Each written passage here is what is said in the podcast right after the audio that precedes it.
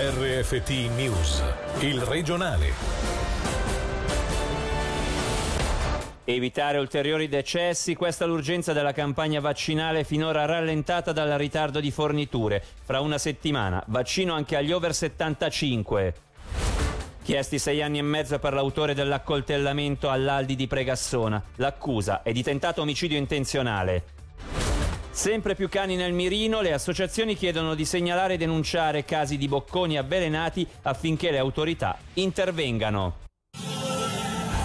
Buonasera dalla redazione. In questo momento l'urgenza è quella di evitare ulteriori morti. Non ha usato mezzi termini il farmacista cantonale Giovanni Maria Zanini durante l'aggiornamento sulla campagna di vaccinazione contro il covid diciannove in corso in Ticino. A causa dei ritardi di Pfizer e Moderna nelle consegne, nelle ultime settimane sono stati somministrati appena duemila vaccini a nuove persone perché sono state usate le dosi per effettuare la seconda iniezione. Quindi sono state vaccinate sedicimila persone in meno, ancora in attesa, rispetto alla tabella di marcia. Sentiamo il farmacista cantonale.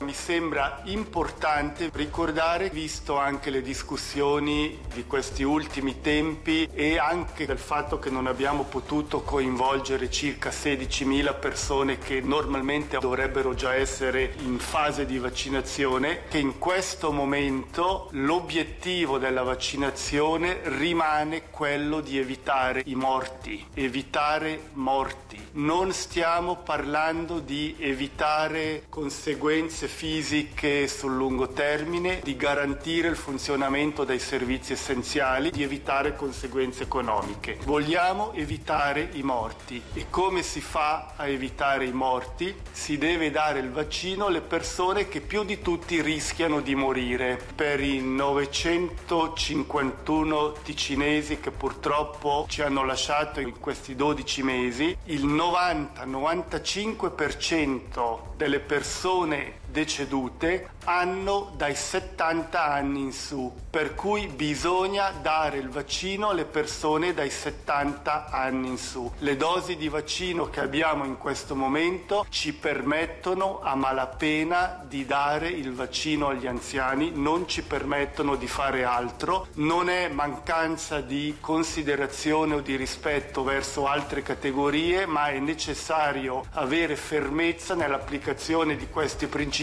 se vogliamo ottenere il beneficio massimo possibile. Per le somministrazioni il traguardo si comincia a intravedere. Da fine maggio il vaccino dovrebbe essere accessibile a tutti, ma l'incognita sulle forniture impone incertezza. La campagna vaccinale è suddivisa in sette fasi, basate sulle fasce di popolazione che potranno sottoporsi alla somministrazione del farmaco. Per rendere tutto ciò possibile verranno inaugurati quattro centri di vaccinazione cantonali a Locarno, Lugano, Mendrisio e quello di Giubiasco, che aprirà già il tre marzo. Gli over settantacinque potranno prenotarsi da subito. Sentiamo il direttore del D S S, Raffaele De Rosa. La fase uno, partita il quattro di gennaio, case per anziani, tutte le vaccinazioni prima e seconda fase sono completate. La fase due riguardava inizialmente le persone con più di ottantacinque anni, poi gradualmente si è sceso alle persone con ottanta anni, è realizzata al settantacinque per cento, è ora possibile procedere alla seconda dose già in corso, rispettivamente procedere agli appuntamenti delle persone che erano in lista d'attesa. Il secondo passo è l'apertura della campagna vaccinale alle persone con più di settantacinque anni, per poi passare alla fase quattro che riguarda le persone che sono affette da malattie croniche, con la possibilità di annuncio già a partire da metà marzo e le vaccinazioni che potranno iniziare verso la fine di marzo. La fase cinque riguarderà le persone con più di sessantacinque anni e indicativamente le vaccinazioni e le iscrizioni potranno avere luogo dalla metà del mese di aprile. La fase sei riguarda la vaccinazione di tutto il personale sanitario e di assistenza a contatto con pazienti e persone vulnerabili, e il periodo inizio maggio fine giugno. La fase sette sarà la fase che coinvolge tutta la popolazione adulta a partire dai sedici anni, del gruppo più atteso per poter anche uscire da questa fase difficile di pandemia, e stiamo parlando del periodo che va da fine maggio fino all'estate. Qui la capacità, proprio perché si tratta di grandi numeri, sarà ulteriormente potenziata a tremilacinquecento vaccinazioni giorno. Accoltellamento al supermercato di Pregassona, l'accusa chiede sei anni e mezzo di carcere per tentato omicidio intenzionale e lesioni gravi. La difesa, dodici mesi sospesi per lesioni semplici qualificate. Sentiamo Senil Alomia. Era il pomeriggio del venti luglio duemilaventi quando all'esterno dell'Aldi di Pregassona si verificava uno dei più crudi episodi di violenza degli ultimi anni alla luce del giorno e in un luogo pubblico spesso affollato. L'imputato, comparso oggi di fronte alla Corte delle Assise Criminali, è un trentottenne iracheno, padre di famiglia, separato da cinque anni, che quel giorno impugnò un coltellino apripacchi e si scagliò violentemente contro un amico nei posteggi del supermercato. Il motivo, stando a quanto ricostruito in aula e riportato portato dalla regione, sarebbe la gelosia nei confronti della famiglia, che il giorno prima si recò proprio con l'amico nei Grigioni per trascorrere una domenica in tranquillità. Ora la discussione fra le parti verte sulle intenzioni e la gravità di quanto commesso dall'imputato. Per il procuratore pubblico Roberto Ruggeri, che ha chiesto sei anni e mezzo di carcere e l'espulsione dalla Svizzera per dieci, non ci sono dubbi, si è trattato di tentato omicidio intenzionale e, citiamo, se la vittima non è deceduta è solo per pura casualità. La difesa invece ha chiesto una pena massima di dodici mesi sospesi con la condizionale per la sola accusa di lesioni semplici qualificate. Per l'avvocato Nicolò Giovannettina si è infatti trattato di una colluttazione e non di un agguato. La ferita poi non è stata considerata letale dal perito legale. La sentenza è attesa per domani mattina. Ora le notizie in breve questa sera con Angelo Chiello. sedici mesi di carcere sospesi per due anni e una multa di cento franchi. La pena inflitta con rito abbreviato dalle assise correzionali di Lugano al ventenne spagnolo, domiciliato nel bellinzonese, reo confesso, che un anno fa ha innescato un ordigno alle scuole elementari di Bellinzona Sud, causando diciottomila franchi di danni. Saranno processati due imprenditori italiani proprietari di tre società a Lugano, arrestati in gennaio per aver ottenuto indebitamente dalla Confederazione poco più di un milione e mezzo di franchi di crediti Covid. Come riporta la R S I, gli imputati, rei confessi, dovranno rispondere di ripetuta truffa e falsità in documenti, rischiando fino a cinque anni di carcere.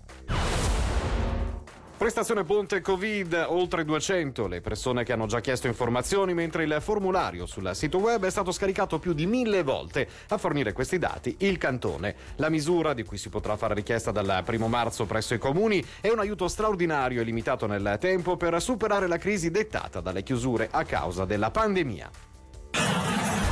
Sono sempre più numerose le segnalazioni di bocconi avvelenati destinati ai cani, ma pericolosi pure per gatti e bambini, tanto che nelle ultime settimane i casi sono diventati all'ordine del giorno. Un problema complesso che, secondo le associazioni animaliste, le autorità per il momento non stanno affrontando, anche perché molti cittadini si limitano a segnalazioni solo sui social e non attraverso denunce formali. Il tema ora è diventato oggetto di un'interpellanza al Consiglio di Stato e di un'interrogazione al municipio di Lugano. Ne abbiamo parlato con Stefanie Castiglioni, presidente dell'associazione Forza Rescue Dog. Da settimane devo dire che ormai riceviamo segnalazioni quasi quotidiane e la situazione è diventata veramente molto preoccupante. Una vera escalation di, di episodi, indotti forse anche dall'emulazione, chissà. Soprattutto a Viganello, che ormai è definita zona rossa, a Besso, Pregassona, e tra l'altro non vengono gettati solo in aree pubbliche questi bocconi, ma anche nei giardini privati. Queste esche possono essere facilmente anche alla portata di bambini. È importantissimo denunciare. Denunciare, denunciare, polizia e al veterinario cantonale. Purtroppo sappiamo che le denunce sono sempre ancora troppo poche e invece sono indispensabili affinché appunto qualcosa si, si possa muovere. Se trovate dei bocconi, dei resti sospetti, è importantissimo avvisare subito le autorità, portare anche magari quello che si è trovato alla polizia e naturalmente avvisare anche sui social. Esche possono essere le più disparate ormai perché la cattiveria non ha, non ha limiti. Classici bocconi con all'interno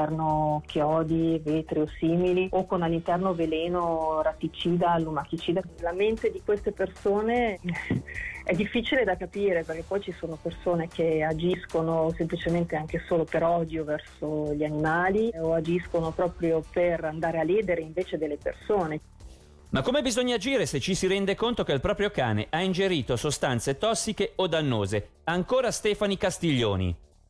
La prima cosa da non fare sicuramente è pazientare. In generale, comunque, controllare i propri giardini sicuramente, e durante le passeggiate controllare che i propri cani non, non mangino niente, e se sospettate l'avvelenamento correre subito dal veterinario senza perdere tempo. Si può provare anche a indurre il vomito nel cane entro massimo quattro ore, per i gatti entro le due ore. Si può fare con acqua e sale oppure si può fare con l'acqua ossigenata. Attenzione che la confezione deve essere nuova, diluita al tre per cento, con un dosaggio di un millilitro per chilo. Però non sempre è consigliato indurre anche il vomito nel cane, soprattutto in caso di ingestione di acidi forti oppure di materiale, come abbiamo detto prima, come vetro o chiodi.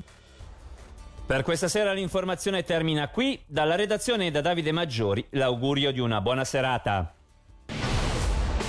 Il regionale di R F T, il podcast su w w w punto radio ticino punto com.